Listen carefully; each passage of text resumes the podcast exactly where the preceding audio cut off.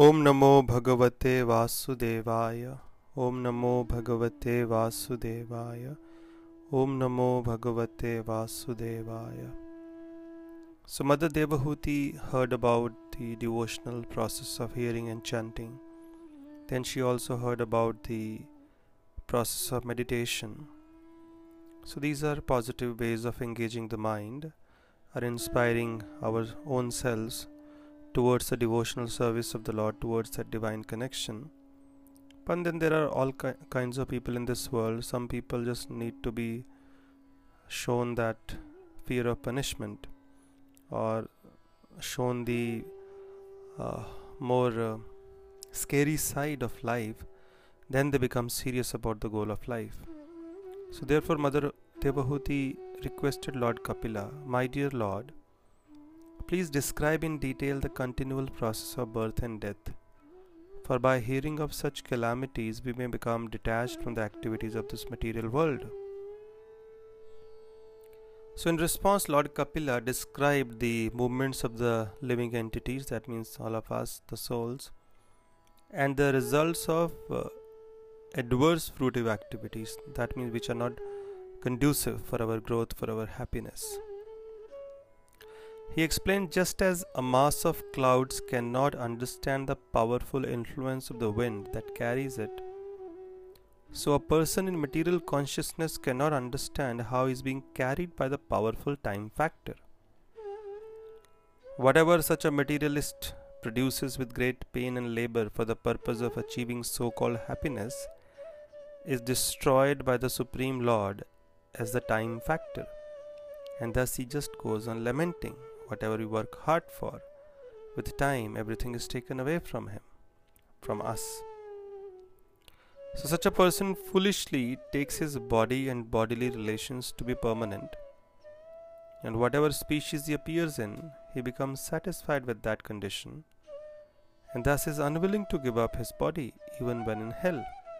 This is the nature of the soul. Whichever species of life it gets into, it feels completely satisfied and thinks that there's nothing better than this. Just like we humans think that there's nothing better than this life, a hog is thinking there's nothing better than being a hog.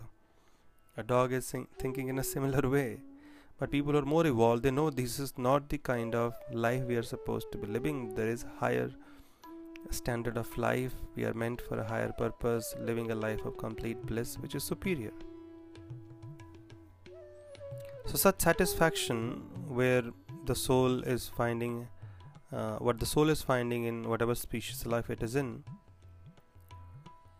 it is due to a deep rooted attraction for the body, family, and the rest. Although burning with anxiety, Lord Kapila says, such a fool performs mischievous acts to maintain his family while keeping within his heart a hope that is never to be fulfilled. So, a person gives his heart and senses to a, a person of opposite sex who falsely charms him with illusion, and thus he enjoys uh, the talks in a solitary place. And uh, uh, so, Lord Kapila is going into great detail how a typical materialistic person leads his life. The attached householder is similarly enchanted by the sweet words of his small children, and so he remains in family life, which is full of politics and diplomacy. While trying to counteract the miseries of life, he secures money by lying, cheating, and sometimes committing violence. So, although he employs his income in the service of his family, the attached householder eats only a small portion of the food purchased and then goes to hell for those who he earned money by. For those who he earned money by sinful means. After suffering repeated failures in business a man will finally beg borrow or steal money so that he can go on maintaining his family and social position. If unsuccessful however he always thinks of his failure and thus due to intense grief and anxiety he becomes bereft of all beauty, he loses all charm. Upon seeing him unable to support them properly, a man's wife and other dependents do not treat him as respectfully as before. just as miserly farmers neglect their old and worn out oxen. And yet, all those who he formerly supported now neglectfully maintain him. The foolish family man does not become adverse to household life. Finally, after becoming deformed by the influence of old age, he prepares to meet his death. So, he's describing the life of a typical materialistic person, what happens to him, how he acts. So, while remaining at home and accepting whatever remnants of food are given to him in his old age, just like a pet dog, he becomes afflicted with numerous disease. Due to loss of appetite, he can only eat a small morsel of food, and because of invalidity, he can no longer work. His eyes begin to bulge from their sockets because of the pressure of air from within, and because of the congestion of mucus, he has difficulty breathing and thus makes a peculiar sound while inhaling and exhaling. So, he's talking about the moments before death. In this way, he finally comes under the clutches of death, and so he lies down, surrounded by his lamenting relatives. Although he wants to impart some final instructions to his family members, he no longer has the power of speech, and thus he dies a frustrated man, practically bereft of consciousness due to the great pain. At the time of death, he sees the Yamadutas wrathfully come before him, and thus in great fear, he passes stool and urine just as the police arrest a criminal the Yamadutas, the messengers of Yamaraj, Dharamraj, the universal judge, take away a man who has engaged in sinful sense gratification and not done anything to contribute to spiritual culture. After binding him around the neck with a strong rope, they cover his subtle body so that he may undergo severe punishment. So, we have three types of bodies the gross body which you and I can see, the subtle body which is made up of mind, intelligence, and ego. These are three subtle elements, and then the soul that means our real identity. So, when the person dies, his gross body is left behind, but the subtle body goes with the soul, and this is that subtle body which the Yamadutas bind and then take the soul to the presence of Yamaraj, in the presence of Yamaraj for judgment. While being carried away by the Yamadutas, he trembles in their hands, and as he remembers the sinful activities of his past life, he becomes terribly distressed. Under the scorching sun, he has to pass along roads of hot sand, while forest fires rage on both sides. This is how the soul is taken away. Therefore, for 13 days, people keep praying back home, back at home for the easy journey of the soul that has passed away. They offer some food, they offer some water because on this path there is none of these things that exist. So, therefore, everything that we offer from here, especially the spiritual help when a person passes away, we should try to chant the Lord's names, hear or study Bhagavat. Uh, these are the two most important things that should be done, and that way the soul will be blessed and will be elevated also. Otherwise, simply lamenting does not help. Simply performing some rituals, rituals does not help. One has to bring Mukunda, Lord Krishna, the giver of mukti, into picture through his name and katha. And these two things will elevate the soul wherever it might be. So, on this path, when he's taken away the soul, when the soul is sinful, while dogs continually continuously bite him, the Yamadutas whip his back when he becomes too tired to walk. Although greatly afflicted by hunger and thirst, the sinful person finds no drinking water or resting place along the road. Sometimes he falls unconscious. This is the path leading to Yamaloka. And even Garud Puran describes this. And many people, there have been many incidents where a person has come back to life after death and they have described a similar path. They were they had to traverse. So that means everything that is mentioned in the scriptures is the absolute truth. Sometimes he falls unconscious due to fatigue, and yet he is forced by the Yamadutas to get up and continue walking. But because of all his because all this is enacted on the subtle platform, he passes 99,000 yojanas in just 2 or 3 minutes. This is the distance between Yamaloka and our planet. And Yamaloka is located below towards the south. One yojan is 8 miles. After being brought into the presence of Yamaraj, the sinful person is immediately engaged in the torturous punishments he is destined to suffer. He may be placed in the midst of burning wood so that his limbs are set on fire. He may have to eat his own flesh or have it eaten by other others.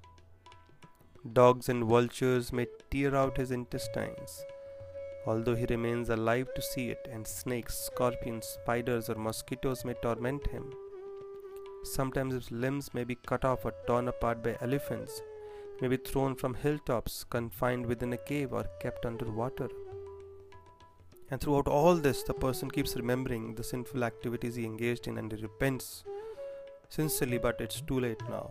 So, therefore, as long as we have this body, we, sh- we must learn to atone for the sins that we have committed, engage in the devotional service of the Lord, and avoid forbidden things. Otherwise, we'll have to suffer for it.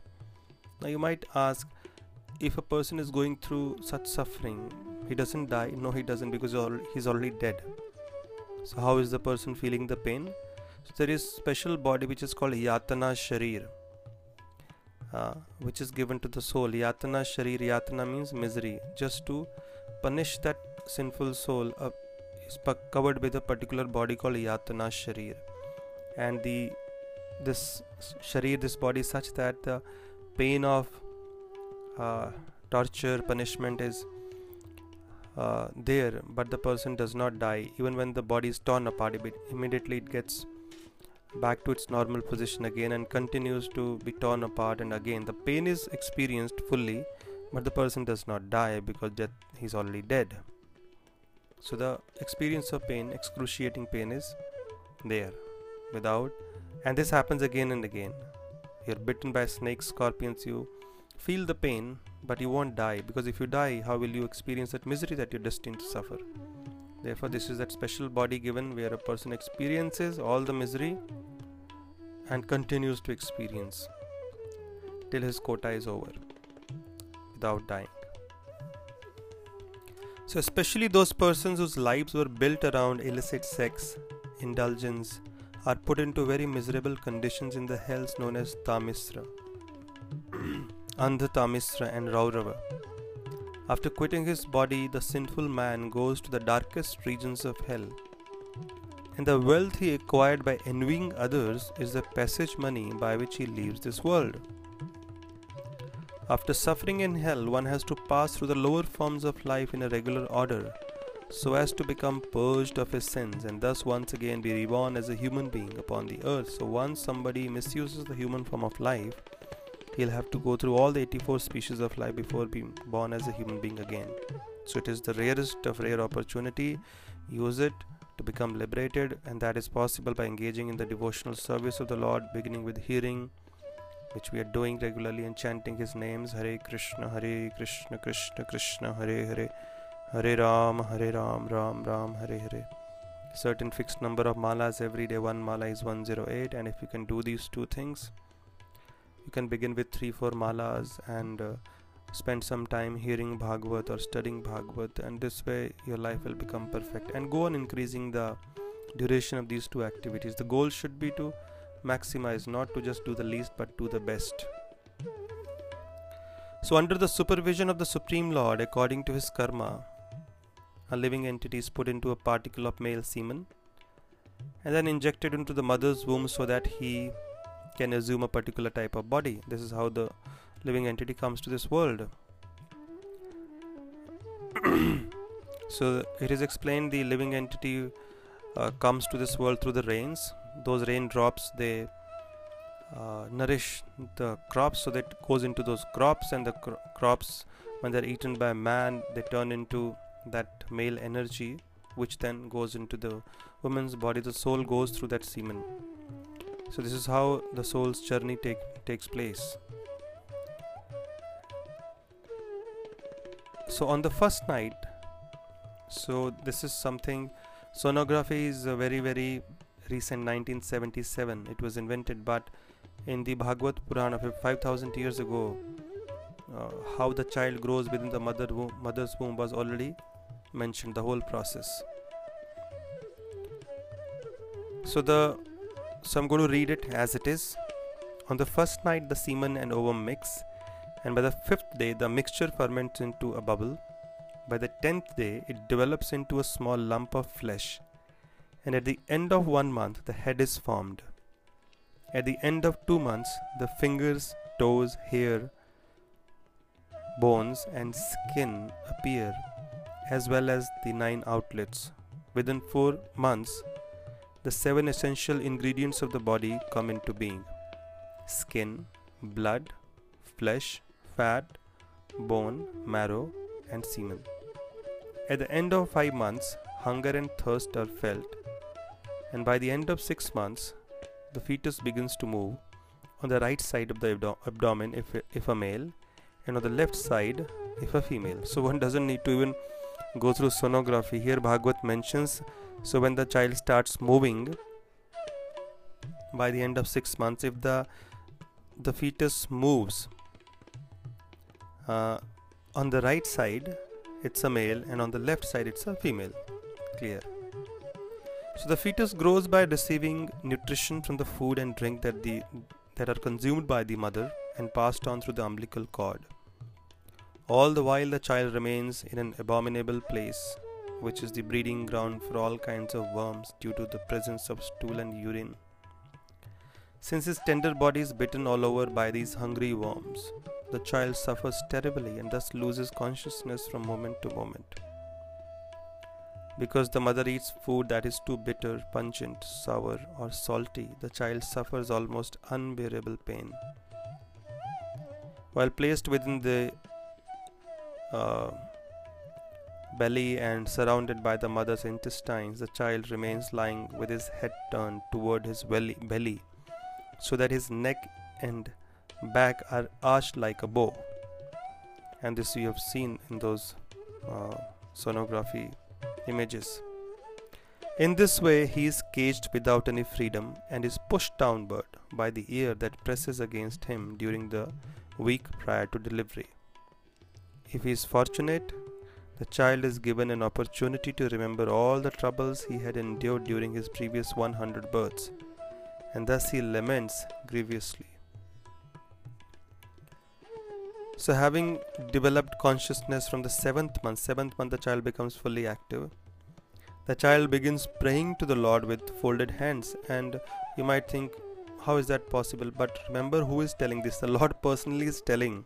He knows everything inside and outside because it's a soul in the form of a fetus, the baby within the mother's womb, and conscious. So the child prays, My dear Lord, I'm taking shelter of you, the Supreme Lord. Because you have put me into this miserable condition of life, it is not a very happy condition of life for the soul to go from one womb to another, one lifetime to another. Every time the birth, old age, disease, death, and miseries all these miseries will continue. This is not intelligence. If we have the human form of life, why not use it to become liberated and regain our original spiritual body forever so that we don't have to enter any more material womb, any more experience of death or old age or disease can be avoided. That is intelligence. Otherwise, we just keep focusing on enjoying our senses and uh, like animals do other species also do and with no higher goal of self-realization god realization. There's no godly culture spiritual culture then definitely we are going to continue this cycle of transmigration of the soul. And human life has been given to put an end to this cycle.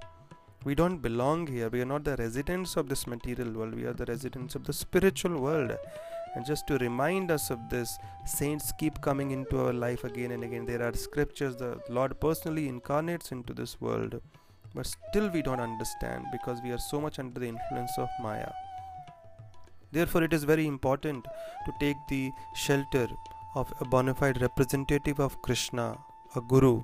That means who can guide us, who can tell us this is not right, this is not right that is not right this is wrong go that way don't go this way and do this don't do that. Otherwise we'll, we'll keep on living our life the way we feel and think is right and we'll go to hell. And we'll waste this human form of life and again continue in this transmigration process and go on suffering. So this is not very intelligent. So the child is praying. Because you have put me into this miserable condition i know you can also give me relief if you so desire because of forgetting my relationship with you o lord i have been put under the control of the material nature forcing me to undergo a hard struggle for existence while on the path of repeated birth and death. So, this way the child is praying, and these prayers continue in the next podcast also. But essentially, this uh, must be contemplated again and again. And how we are just for some immediate pleasure, we are putting our entire future in danger. This is not right. Therefore, let us become sincere and serious in our devotional service to Krishna, dedicate more and more time to His service, use our money, energy, resources to serve Him. These are the only things that go with us and become our permanent assets and will become the saving grace. Hare Krishna.